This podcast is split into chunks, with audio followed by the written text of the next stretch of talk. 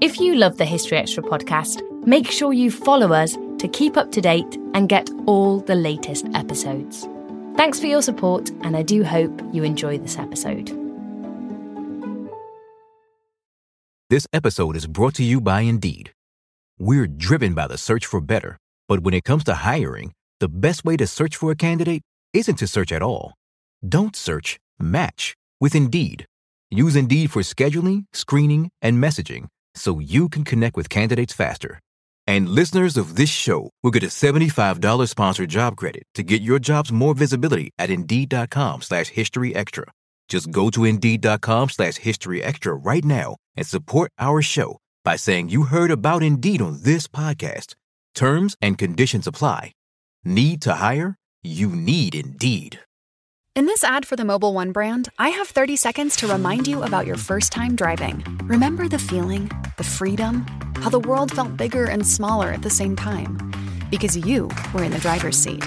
The truth is, driving never changed. You did. You got a job, a phone, and then a phone that was also a computer with emails that could find you anywhere, and then you were trapped. But here's the good news it's never too late to break free. Mobil One, for the love of driving. Visit loveofdriving.us slash radio to learn more. Welcome to the History Extra podcast. Fascinating historical conversations from BBC History Magazine and BBC History Revealed.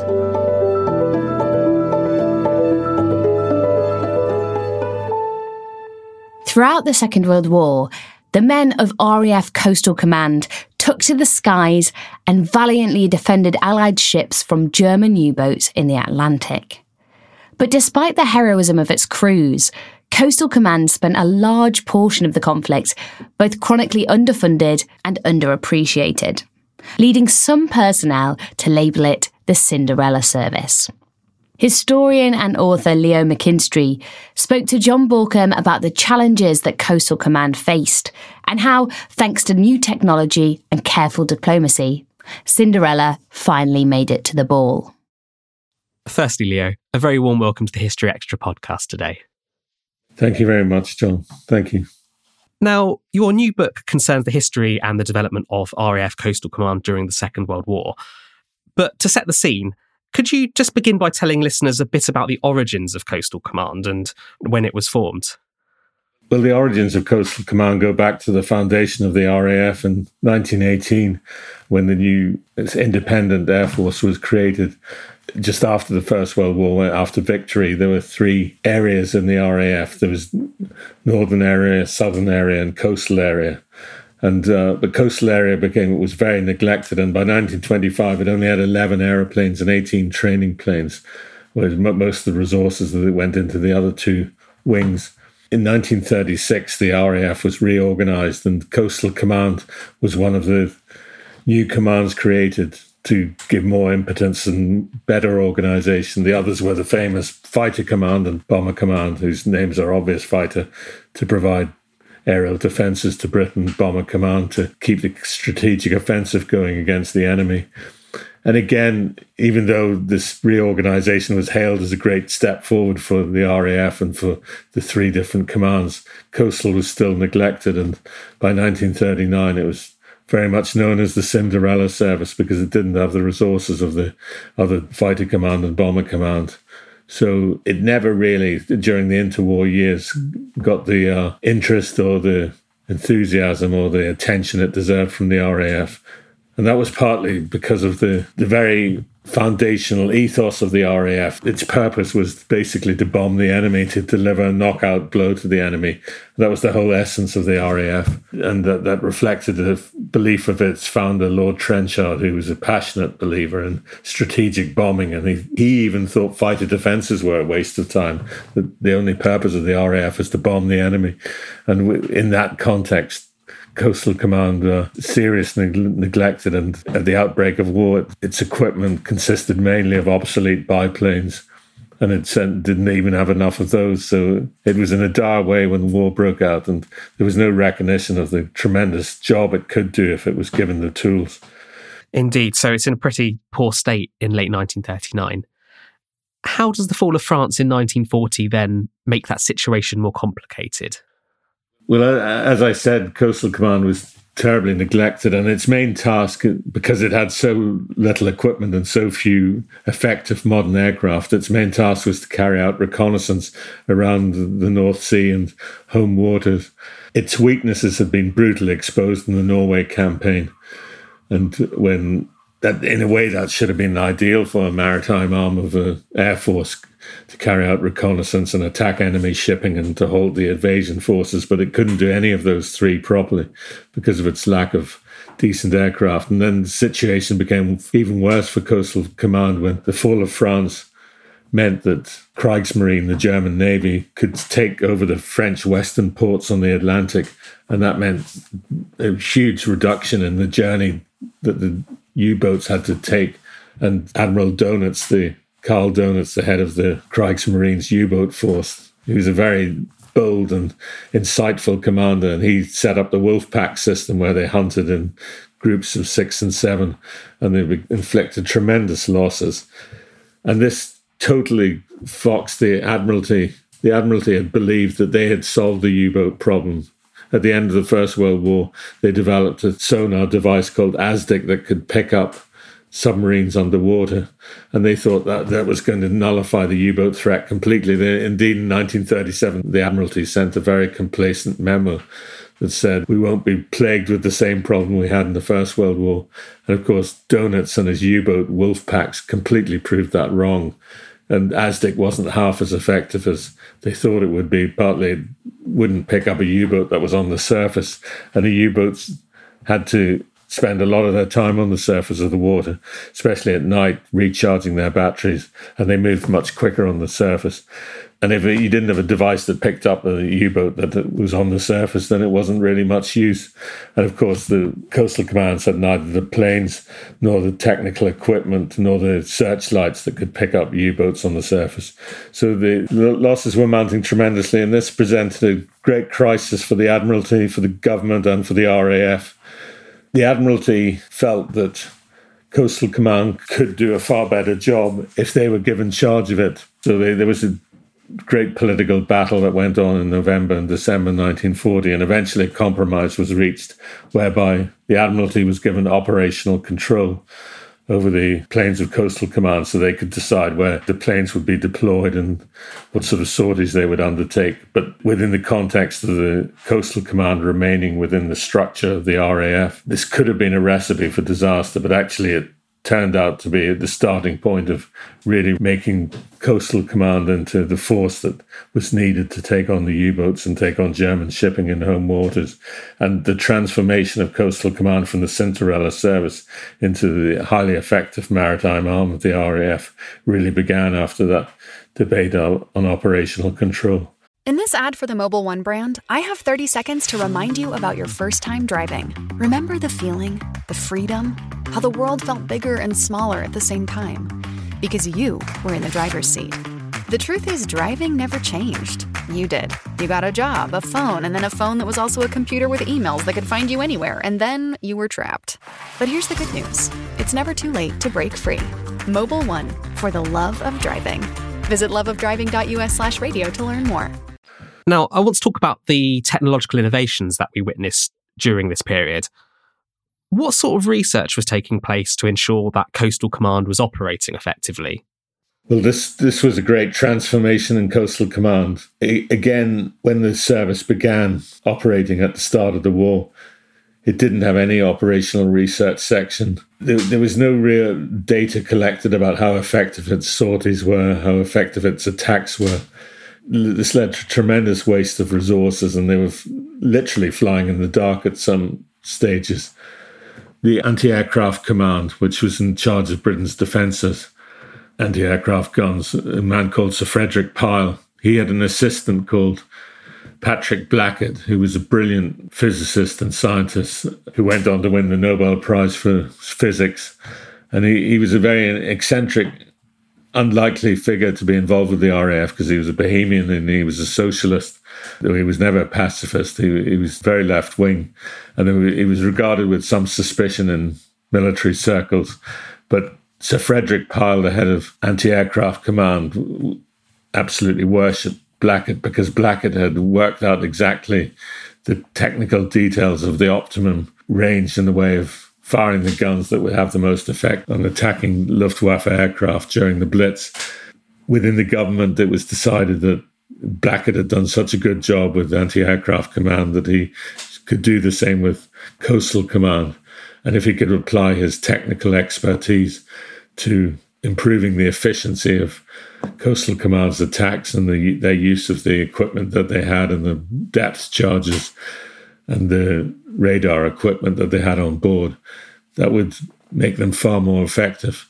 And so, right enough, after a tussle within the cabinet, Blackett was appointed to head up the operational research section of Coastal Command, and he immediately transformed uh, the effectiveness of the organization. And he did that in several ways.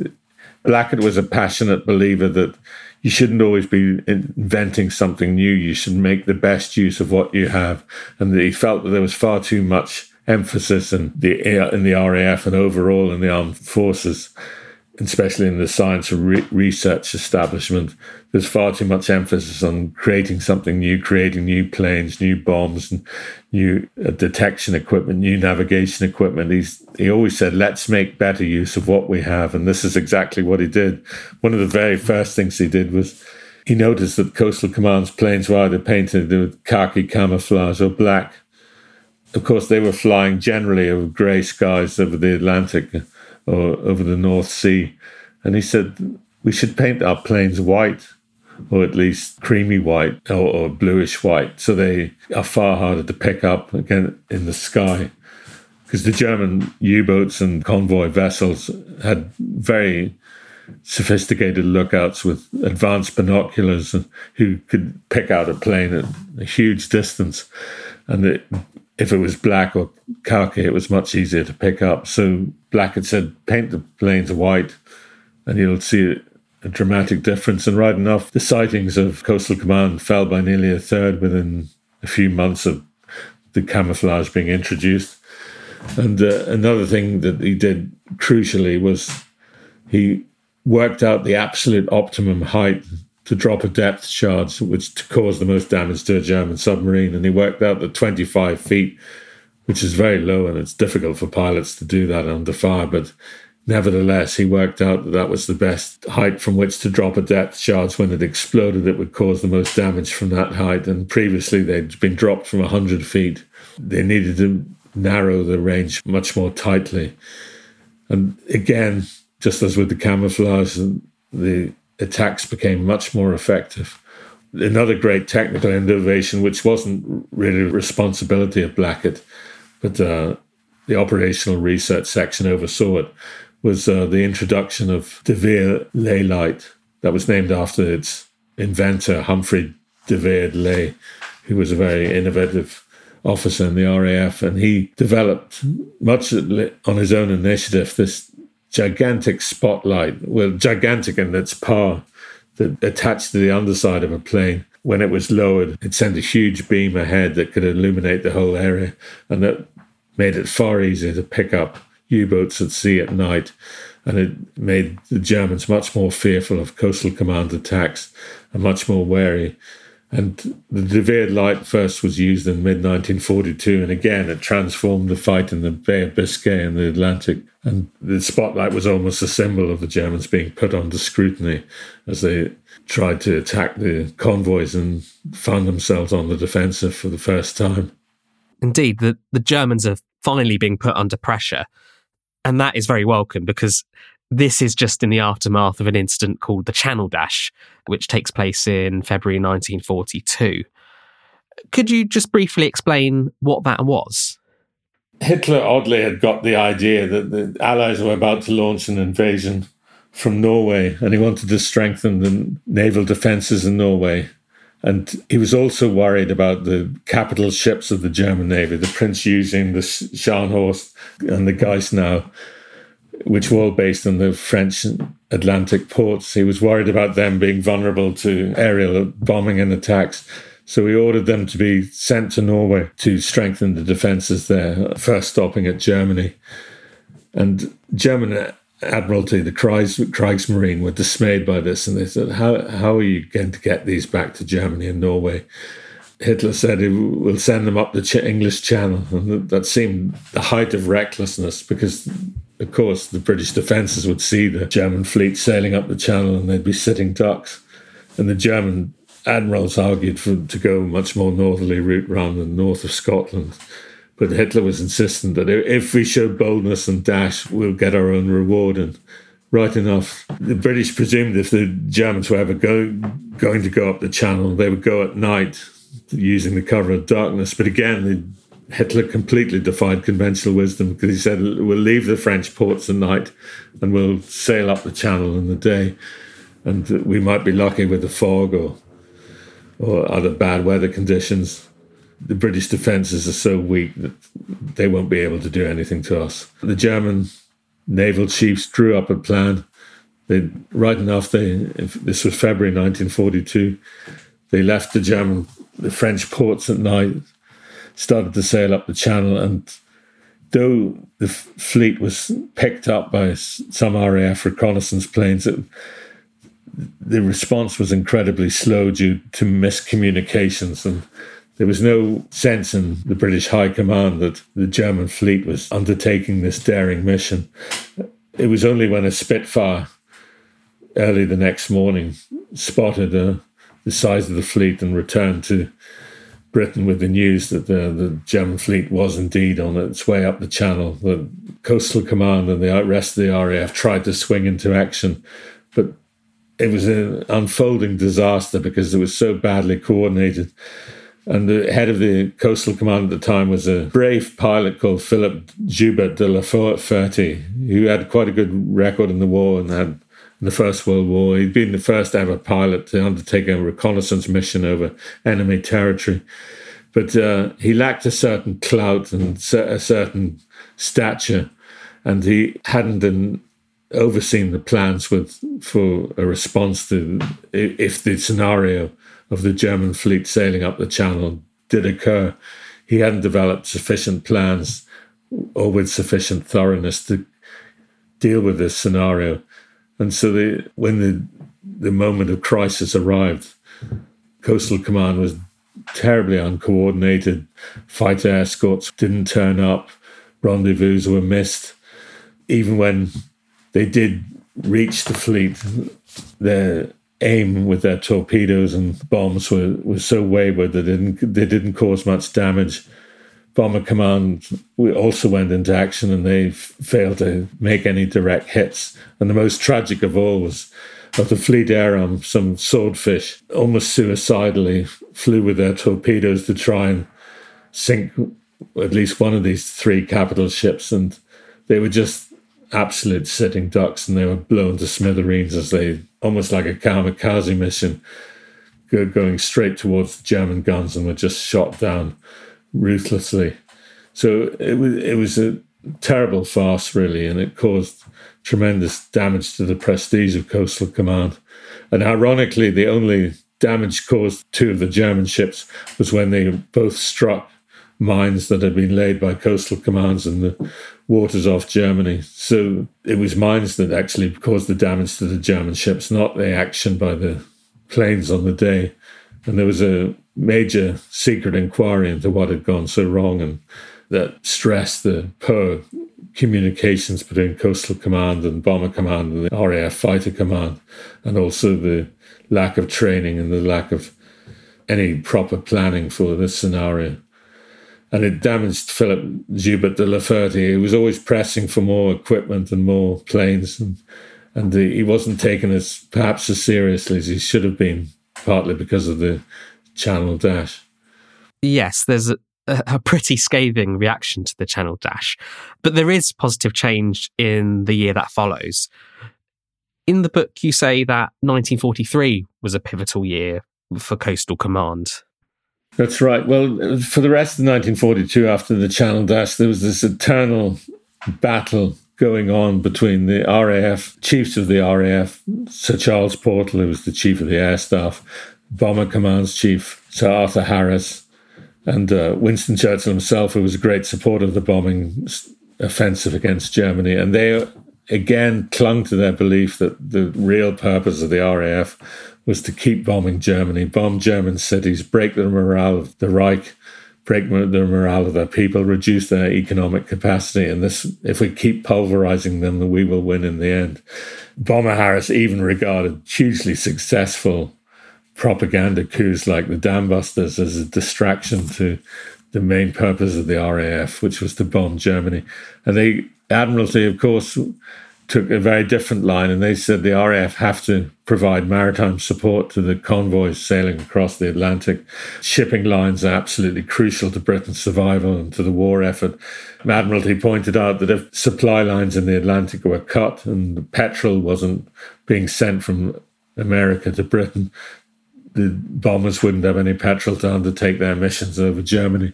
So the Admiralty was at loggerheads with the air staff throughout 1942.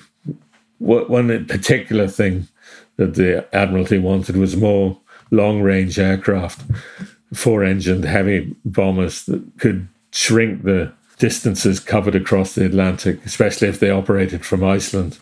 The B 24 Liberator had a range of 3,000 miles which virtually covered the whole Atlantic. And the Lancaster was at a range of over 2,200 miles. So those two planes, if they were in substantial numbers with Coastal Command, would have provided much more protection for the Allied convoys. Yet again, the air staff said, no, we want the heavy bombers. Their job is to bomb Germany.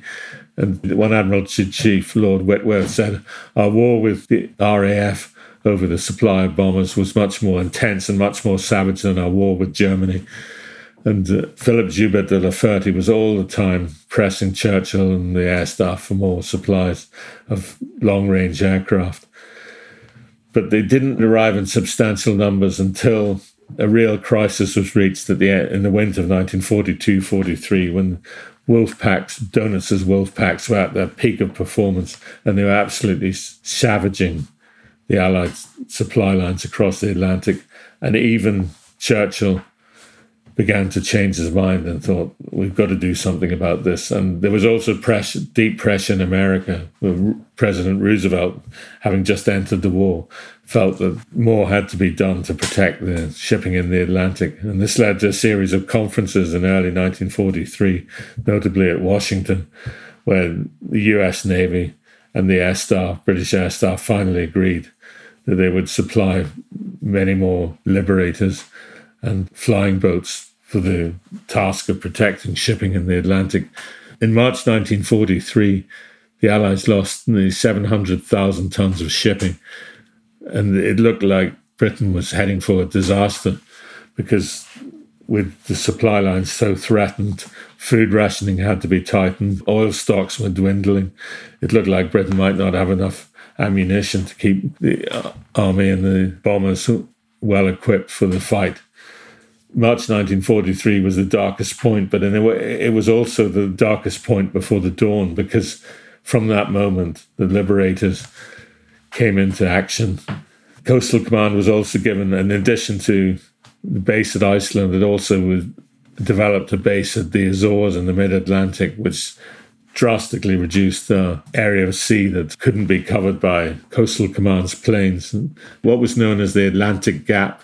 The gap was where the German submarines could operate with impunity, knowing that the RAF didn't and the US naval planes didn't have the range to reach them. So in the mid Atlantic, with the Azores and the introduction of the Liberator, that gap was closed dramatically.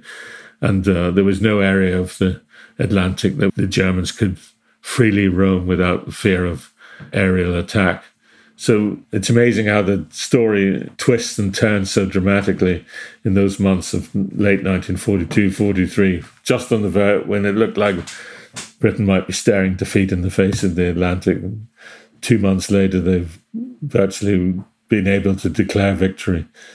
Incredible. So the tide turns in the Battle of the Atlantic, and then the following year, uh, in 1944, we have the Allied invasion of Normandy. What was Coastal Command's role on D Day and in the weeks that followed? D Day really showed how the Coastal Command had been transformed from the Cinderella service of 1939 1940 into the formidable maritime arm of the Air Force. In 1943, during the, the year of transformation, the head of Coastal Command had been Sir John Slessor. And Slessor was uh, perhaps the best of all Coastal Command's chiefs. He's a very impressive man, and he'd been a very insightful and wise developer of RAF strategic planning. He handed over to Sholto Douglas, who had been previously head of fighter command and the RAF in the Far East. And Sholto Douglas was a big personality with a very colourful private life. And, and he was deeply distrusted by the Americans, partly because he, he was a die-hard socialist. And the, the Americans didn't like that. And they blocked his promotion to various other jobs, but he, they didn't object to him becoming head of Coastal Command. And Sholto Douglas's main task at, in the first months in office was to make sure that Coastal Command had a primary role in the protection of the huge invasion that was being prepared to conduct the Normandy landings.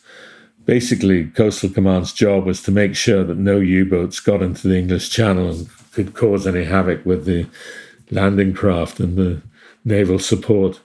Their method of doing so was to saturate the air over the English Channel and the Bay of Biscay with non-stop patrols that would cover every square foot of the water around the Bay of Biscay and up to the English Channel and the south of Ireland.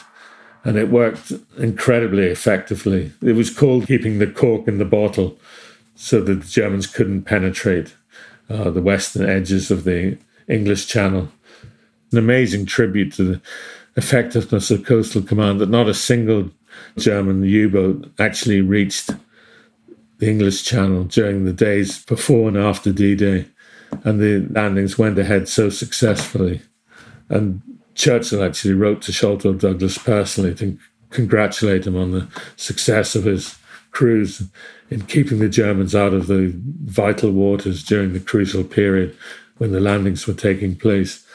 And we talked about the Channel Dash, the contrast between the Channel Dash in 1942 and two years later, the cork in the bottle, keeping the Germans out of the, same waters, is quite dramatic. And it's a tribute to how effective Coastal Command became once it was given the tools to do the job.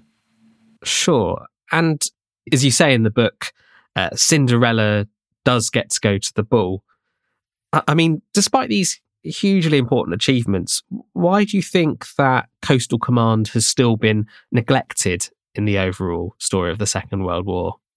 Well, I think partly it, it lacked the glamour of fighter command and that great moral clash of the Battle of Britain, good versus evil. It was so stark and and so romantic, the Battle of Britain, that it forever cemented Fighter Command's place in the public imagination. And Bomber Command, of course, had all the controversy and of Dresden and the bombing of Hamburg. And also it had a very strident chief and Sir Arthur Harris, who was became one of the most controversial and leading figures of the war, whereas Coastal Command never quite had someone of that stature. And the missions that it undertook could be very monotonous. And there, there were people who did, men in coastal commands who did their full operational tour without ever sinking a German U boat or a German ship. So that operational tour had been vital to deter the Germans to provide reconnaissance and to keep an eye on the waters.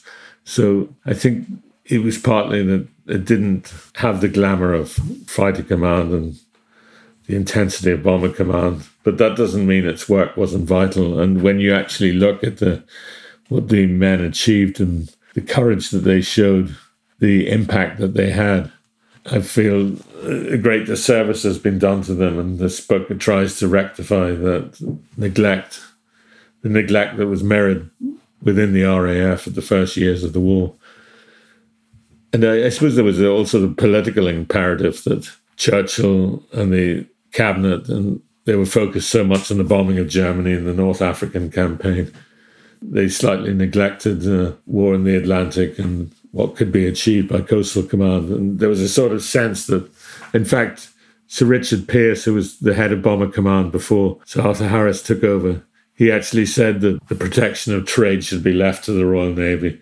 And there was this sense that Coastal Command wasn't really central to the task of winning the war, which was a terrible mistake because if, if those liberators and new bases had not been established in 1943, the whole outcome of the war could have been different if the supply lines had really been cut and the U boats had carried on with rampaging across the waters of the mid Atlantic.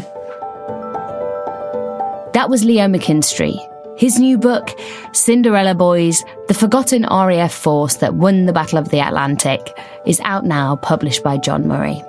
Thanks for listening to the History Extra podcast. This podcast was produced by Jack Bateman.